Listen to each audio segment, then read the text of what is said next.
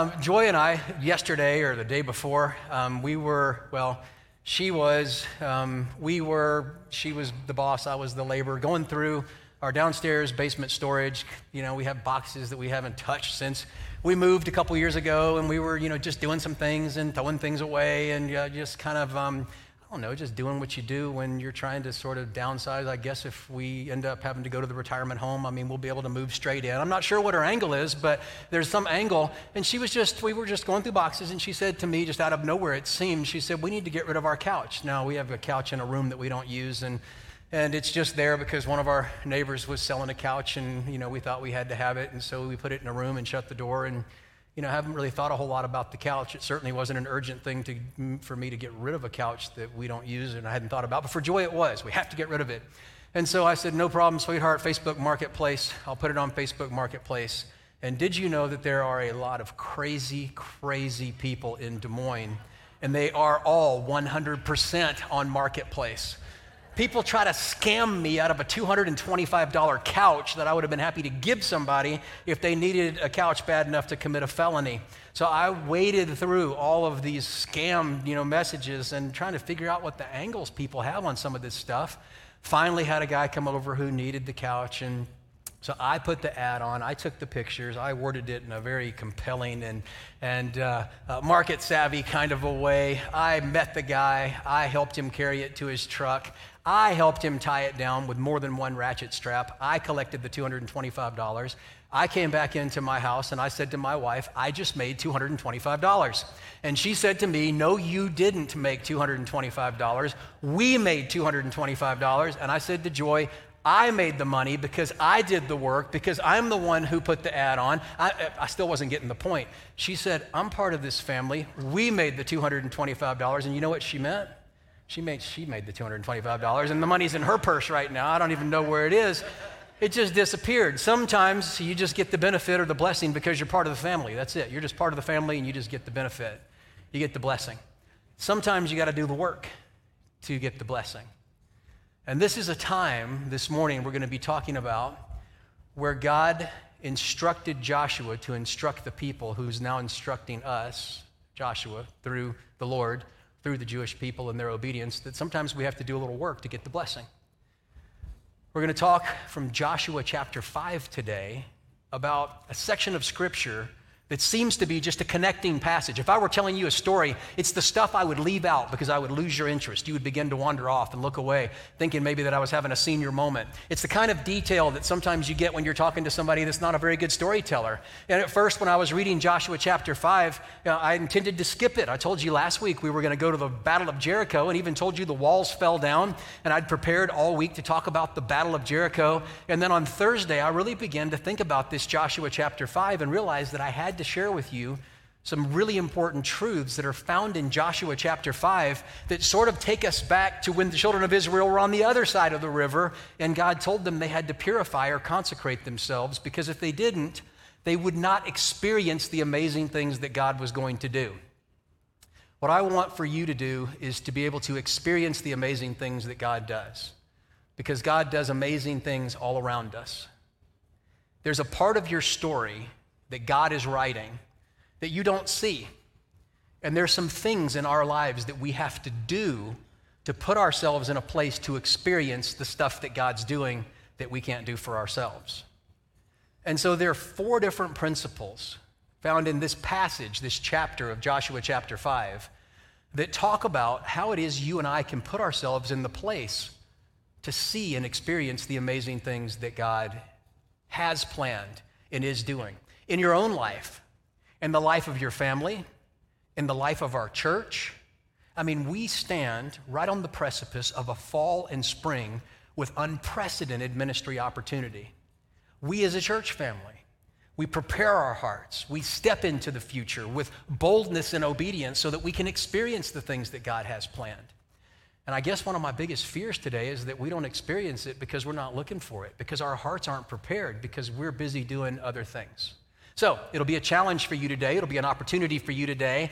And I want you to be able to see what the other people are seeing. I want you to be able to experience what people who are choosing to walk with God experience. I want it to make sense for you today. And so I think Joshua chapter 5 will help us with that. And I want to remind you that consecration is an Old Testament term, but it's part of us preparing our hearts that consecration really means to set ourselves apart for a person and for a purpose. Now, the person we set ourselves apart for is Jesus, and the purpose is for his purpose in our life. So we set ourselves apart. Now, back across the other side of the river, back on the west side of the river, when the children of Israel had camped for three days waiting to cross over, they were told to purify their hearts. They were told to purify their hearts, to keep their eyes on Jesus, and to put their feet in the water 10 toes in. Today it's 10 toes in and other parts, and you'll see why that's the case in just a minute. But they had to put themselves in a spot where they could experience the amazing things that God was going to do. Now they're across the river. They built a monument to God and his faithfulness.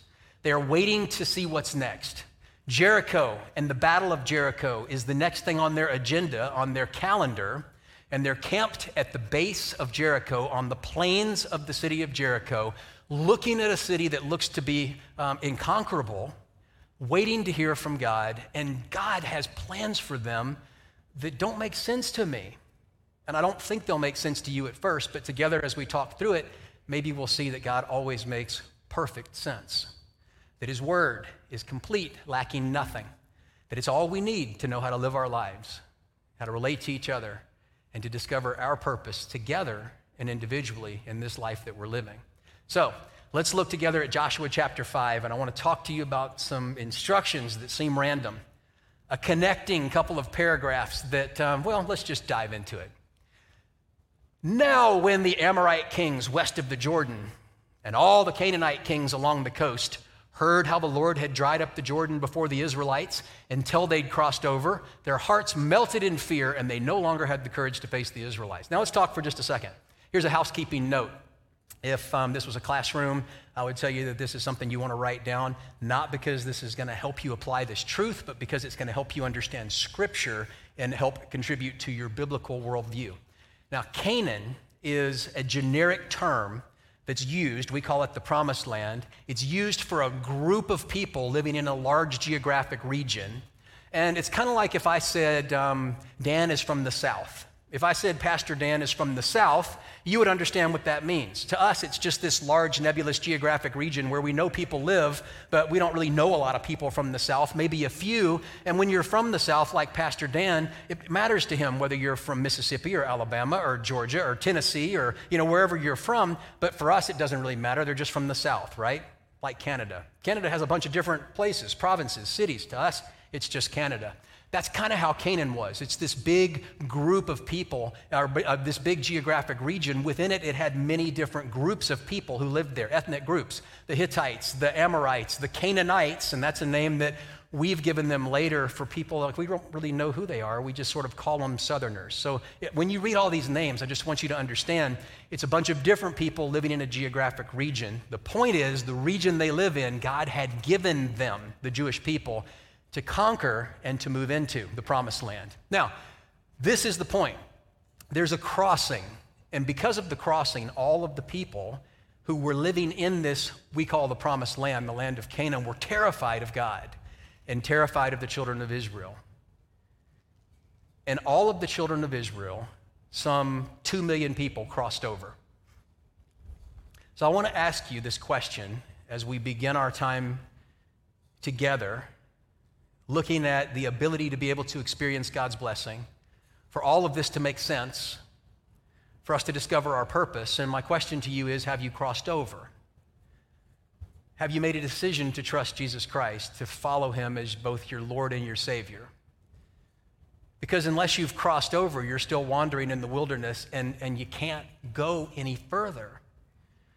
And so you see across the river people who are walking with God, and you wonder what all the hubbub's about and haven't really experienced it yet yourself. And, and I believe the Bible teaches us that in every person's life, there's a moment in time when all of us being born on one side of the Jordan, the lost side of the Jordan, where God parts the waters of the Jordan Sea or river and invites us all to choose to walk over. Now, we have to choose. Some people prefer to wander in the wilderness. Some call it searching for truth. In the wilderness, where we're all born and where these children of Israel spent 40 years, there are many things to serve. There were many little g gods to serve, and we put the same things in our life that we pursue, that we spend our time, attention, energy, and focus trying to get our jobs, our bank accounts, our toys, our friends, our family, all the things that look good, education, things that seem important but yet aren't as important as making sure that we're following the Lord. And so we wander around and we find that every goal that we achieve, when we grab it, it slips through our fingers because it's empty. And the Jordan River's part. And we have to choose whether or not we're going to leave this old way of life behind and accept Jesus Christ and begin to live a different way. And it's scary because the old way, the desert, the wilderness, is familiar. It seems that we have more control. In some ways, predictable. And God calls us to something that seems unpredictable, out of control, and a little scary. But we choose to take that step as the waters are parted and to pursue Jesus and say, The wilderness is behind me. I'm going to live in the promised land. Every person has to choose to make that decision to follow Jesus. You're not born into salvation. It has nothing to do with the family that brought you into this world, to the country or nationality that you happen to be born into, to the education that you have gathered along the way, even to the church that you've been a part of. Every person's responsible for stepping out in faith, confessing sin, believing who Jesus is, and choosing to walk and live a different way. And it's that responsibility that compels us to take that first step and if we listen, all of the voices of reason that tell us not to go, they begin to, to subside. And we hear the voice of the Holy Spirit saying, Come on. And we have to choose. So the children of Israel, they crossed the Jordan. And because of this, God melted the hearts of their enemies. So here they are on the other side of the Jordan, having crossed, assuming most of us are on the other side of the Jordan River, having decided to step out in faith and become what we would call Christians or believers. And then we see something really unusual and unlikely happen. I want to read it to you, and um, I wish it was self explanatory. It's not. We're going to spend a little time on it. Um, it's called, and I have four different C's that we've outlined this chapter in. This one's called the circumcision. Now, I'm going to sort of apologize to you in advance because last week we talked about prostitution. Remember, we talked about that. And um, some of you had to have some conversations with your children um, to explain uh, what that is. Um, and the Bible talks about themes and events that if Christians turned the Bible into a movie, especially the Old Testament, we would picket it. We wouldn't allow it to be shown to decent people. It has some themes and some things that happen in it that are hard to uh, wrap our minds around. And this particular thing is not a difficult thing to wrap your mind around, it's just an uncomfortable subject to talk about in church. It's called circumcision. And circumcision was important, particularly in this day, because it represented a covenant, an agreement, the physical stepping out in faith that matches the spiritual internal commitment to live for the Lord to physically back up with your actions in your body what you say you're going to do in your mind. This covenant was initiated with Abraham when Abraham was 99 years old. Can you imagine? God says, Hey, Abraham, I want you to follow me. And Abraham's like, Look, I am. And he's like, No, I got something else I want you to do. For many of us, that would be a faith stopper, right? It'd be a deal killer. It's like, uh uh-uh, uh you got to be kidding me. Can you imagine the people in Abraham's life? I mean, I don't want to paint a negative or terrible word picture. It's okay to think about this, it's in the Bible. It would have been a difficult kind of thing. And so Abraham's like, Why? Right? And, and all the women are like, Well, what's the big deal? And the men are like, Why? And why in the world would somebody do that? And God said, Look, it's a symbol, and the symbol is that all of us are born sinful and that sin is passed down from father to son, from father to daughter, that every generation from the time of Adam has been sinful. Adam and Eve fell, born cursed, and the covenant that God made to reverse the curse is passed down and was passed down through the Jewish people, represented, their faithfulness represented by the act of circumcision.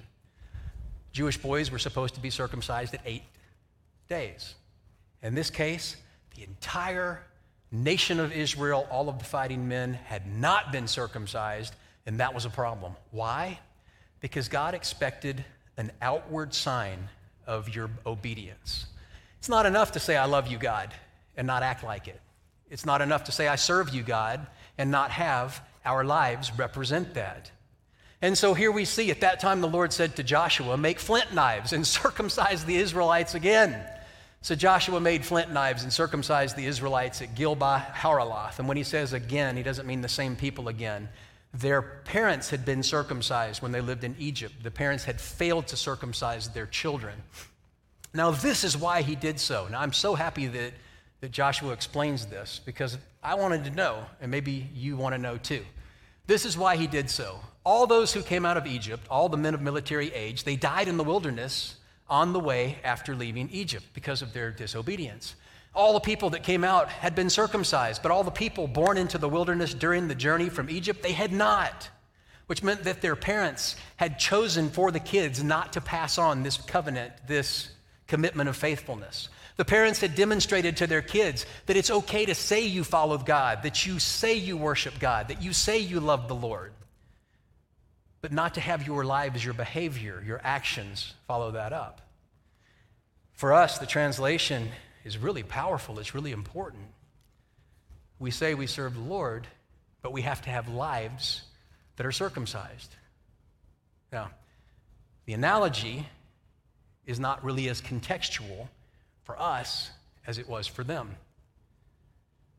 But when I look at my life and your life, we look at the things. Like, what do we think about? Has my thought life been changed? Has my bank account been circumcised? Does it demonstrate my love to the Lord and my faithfulness? My calendar, has it been circumcised?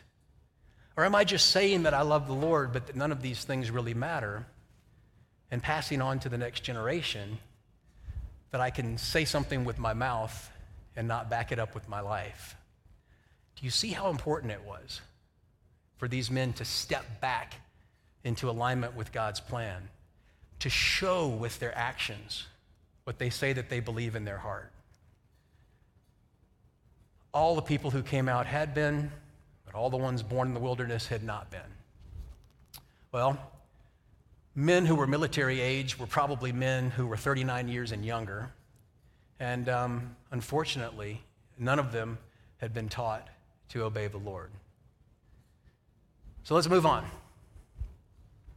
For the Lord had sworn to them that they wouldn't see this land that He had promised, and um, He raised up their sons in their place. And these were the ones that Joshua circumcised.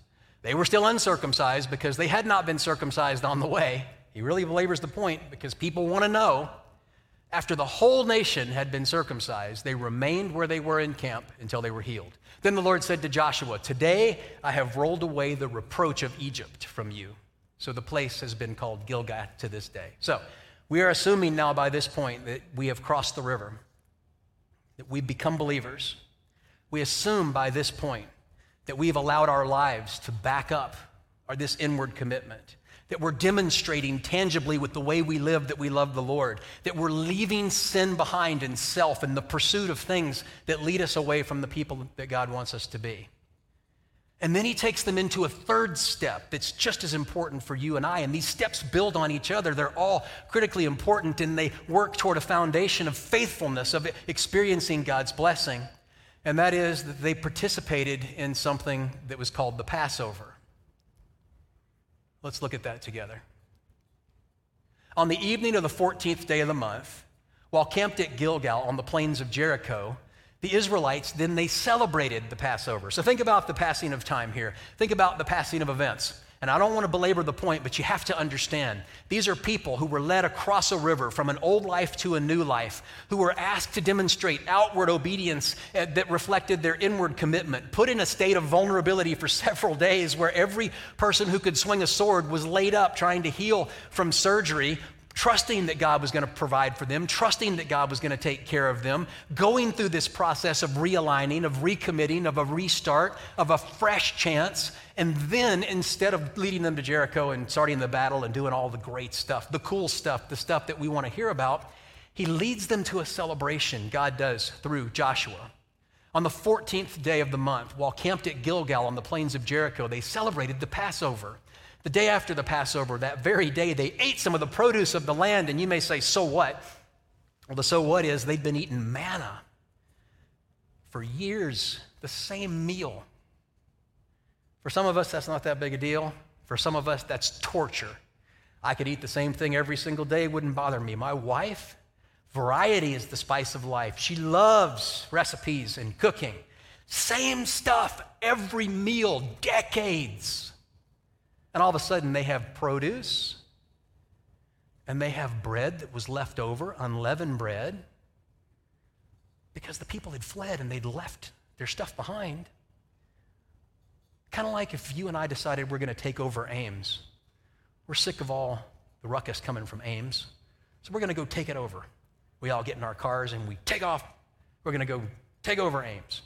But we call ahead and we say, Look, God's told us we're going to take you over. We're going to run you out of the land. We're going to claim Ames for ourselves. And all of them said, Forget it. These guys are walking with God. We're not going to fight them. And so they all took off from Ames. They left. But they left us a Fareway full of groceries. And we get to go right in and we get to eat whatever we want. And we have deli meat and we have turkey and we have steak and we have veggies and we have, you know, that's, that's kind of how they were living the dream. But they didn't go straight to the dream. They went to a celebration, a ceremony, a Passover that hadn't been celebrated for 40 years. That, by the way, you had to be circumcised if you were a male to even participate in. That was a reenactment, a remembrance of, of when God delivered them out of Egypt and sent them into the wilderness in the first place.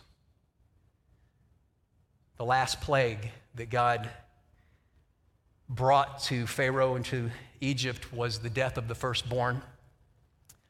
The children of Israel had to take a lamb and the blood of the lamb and put it over the doorpost. And the night the angel of death flew over, came over the city, the country, anyone with the blood over the doorpost, their children were saved. And if they didn't have the blood of the lamb over the doorpost, there was death in every single house. And this celebration, this Thanksgiving, was a remembrance of the death, the blood of the Lamb. For us, it's the blood of Jesus that provided the way for us to be freed from the slavery of our old life and to live in this new life, to be able to step out in obedience and to show through our, the way we live but this Passover, they ate seven different things. It was a symbol, it was a ritual. They had to eat this meal sort of with their, their, uh, their robe sort of girded up and their running shoes on because they were in a hurry. But they ate unleavened bread because they showed how anxious they were to leave their past life behind. They drank from a cup that showed that the blood of Jesus or the Lamb was the only thing that allowed this new life to happen. They ate bitter, bitter herbs so that when they ate the bitter herbs, the taste in their mouth reminded them of how bad our old life was. And they could remember what living for self brought. And they celebrated. Thank you, God. Thank you for leading me out of an old life. Thank you for allowing me to live for you by showing you in the way I live. Thank you for allowing me to worship you. It's why we get together and do this on Sunday morning. Worship happens in our lives and the way we live, but also right here. It's the reason we sing songs to the Lord because we tell Him thank you. But we tell Him thank you with a life of obedience, not of life of compartmentalization and games.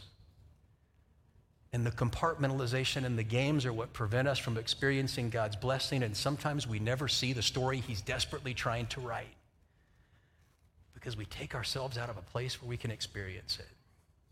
So, these are the three things leading up to the fourth and last thing that's mind blowing, but also pretty cool. And that is that Joshua, and he was kind of wandering around, this is how I visualize it, sort of getting ready to have to, to lead a military campaign against a city that had huge walls that we've talked about, with really scary fighting men, and they didn't have, you know, the advantage tactically. I think Joshua was kind of walking around. I believe he was praying because the Bible tells us he looked up, and sometimes when people pray, they look down. We don't know that for sure, but this is what we do know for sure. Joshua was near Jericho and he looked up and he saw a man standing in front of him with a drawn sword in his hand. This was combat, man. This was like a hostile territory. You didn't see people you didn't know and not try to figure out if they were for you or against you. I mean, you draw your weapon, right? You may not point it at his face, but you're at least going to have it at the ready. And he looks at him and he says, Are you for us or for our enemies? Are you a good guy or a bad guy? And the man replies, Neither. But as commander of the army of the Lord, I have now come. This is what he says I'm not for you. He says, Are you for me? Now that's huge. I have, will sit down for a second and just see if I can look at your faces and, and, and I want to see how it impacts you. Because many of us, we live our lives constantly asking Jesus, Are you for me or against me? And the reason we don't get it is because we never come to the place where we can say, That's the wrong question. I'm for you. Your agenda is what's important. Joshua asked him the wrong question. Now, who is the commander of the army of the Lord? Theologians think two things. You can think one of these two things. If you think another thing, then you probably have a problem with Scripture, and we could talk about that. These are two things that most people who believe in the infallibility of Scripture, they believe. One of these two things. One, they believe that this, the commander of the army of the Lord, is a, a Christophany, which means that it's Jesus who's taking on a, a human form before he actually became a man and, lived his 33 year life and revealed himself to, to Joshua in this case. Some people believe that he is an angel who's the commander of the army of the Lord, speaking with the authority of God and bringing with him in his words the full power of God. Either of those possibilities are true. I like to think about the first possibility. I believe that there are several times in the Old Testament where Jesus did that. It doesn't really matter for our interpretation because, for all purposes, he's speaking to the Lord. Then Joshua fell face down to the ground in reverence and he asked him, What message does my Lord have for his servant? Now, this is what's so important. We have crossed the Jordan. We have stepped out in our faith, and our lives show our love for Jesus. We have celebrated and not just said, God, give me, give me, give me, give me, give me. God, help me, help me, help me, help me, help me. We're saying, God, thank you, thank you, thank you, thank you, thank you. And then we come face to face with Jesus and we say to him, What is it that you want from me today? I have a dog. His name's Baxter. We have named him Baxter County because that's where my people live. Both my boys, my daughter in law, my granddaughter, most importantly, right? Baxter County, Baxter County, Arkansas. That's what we call little Baxter. Sometimes we call him Baxter. Sometimes I call him County. Sometimes I call him BC. Sometimes I call him things that aren't appropriate for church. And I will not tell you what those things are. Baxter has a dog door, built it into the wall of our house. He can go in and out anytime he wants to. Before he could go through the dog door, we built or put a bell on a cord on our sliding glass door so that he could go up and ring the bell. We go open the door, he could go out. Now he can go out anytime he wants to. But Baxter County still rings the bell. He walks up random times for no reason. Bing, rings the bell. If we don't hop up off our chairs and go running over to Baxter, he keeps ringing the bell. Ding, ding, ding, you know, and then looks and, and, and the reason is simple Baxter's short. He's only about this tall, 14 pounds. He can't reach the cabinet, he can't open the snack jar, he can't get in the refrigerator, thank God. The only thing he's capable of doing is taking what's on the floor. And as you know, for a dog, that's never good enough. So what does he do? He rings the bell it's the only way he has any chance of engaging with the good stuff. And so when I walk over, I'm like, Baxter, what do you want? And Baxter looks at me and he says, What do you got? Right? He doesn't care. Let's go for a ride. Let's get a snack. Let's have some steak. I mean, he just wants something. And that's what the point is here. We wake up in the morning, we engage the commander, and we say, Jesus, what do you want? What is it today that I can do? I want the good stuff. I don't know what it is, but I know I can't get it myself. So show me. What's next? He fell down to the ground in reverence after taking his sandals off. And the Bible says um, it was holy ground. And Joshua did it. So I feel like for us, before we go to Jericho, and I feel like this is so important and so true for our church, for our church family, being on the verge of something amazing. If we're not prepared, if our hearts aren't right, if we're not all living what we say we believe, we're going to miss it. And there's nothing I want more than to experience it with you. Starts with you. It spreads to your family, to the people who you have the most influence in and around. Spills over into our church family. And friends, it impacts our entire Des Moines metro. So here's what I leave you with the challenge. comes from Proverbs. Trust in the Lord with all your heart Don't lean on your own understanding. Leave it behind. In all your ways, submit to Him and look to Jesus. Ring that bell, and He will direct your path. Next time we're together, we'll be at Jericho. Between now and then, let's work on our hearts and make sure we don't miss the story that God's writing. Father, thank you so much for my friends.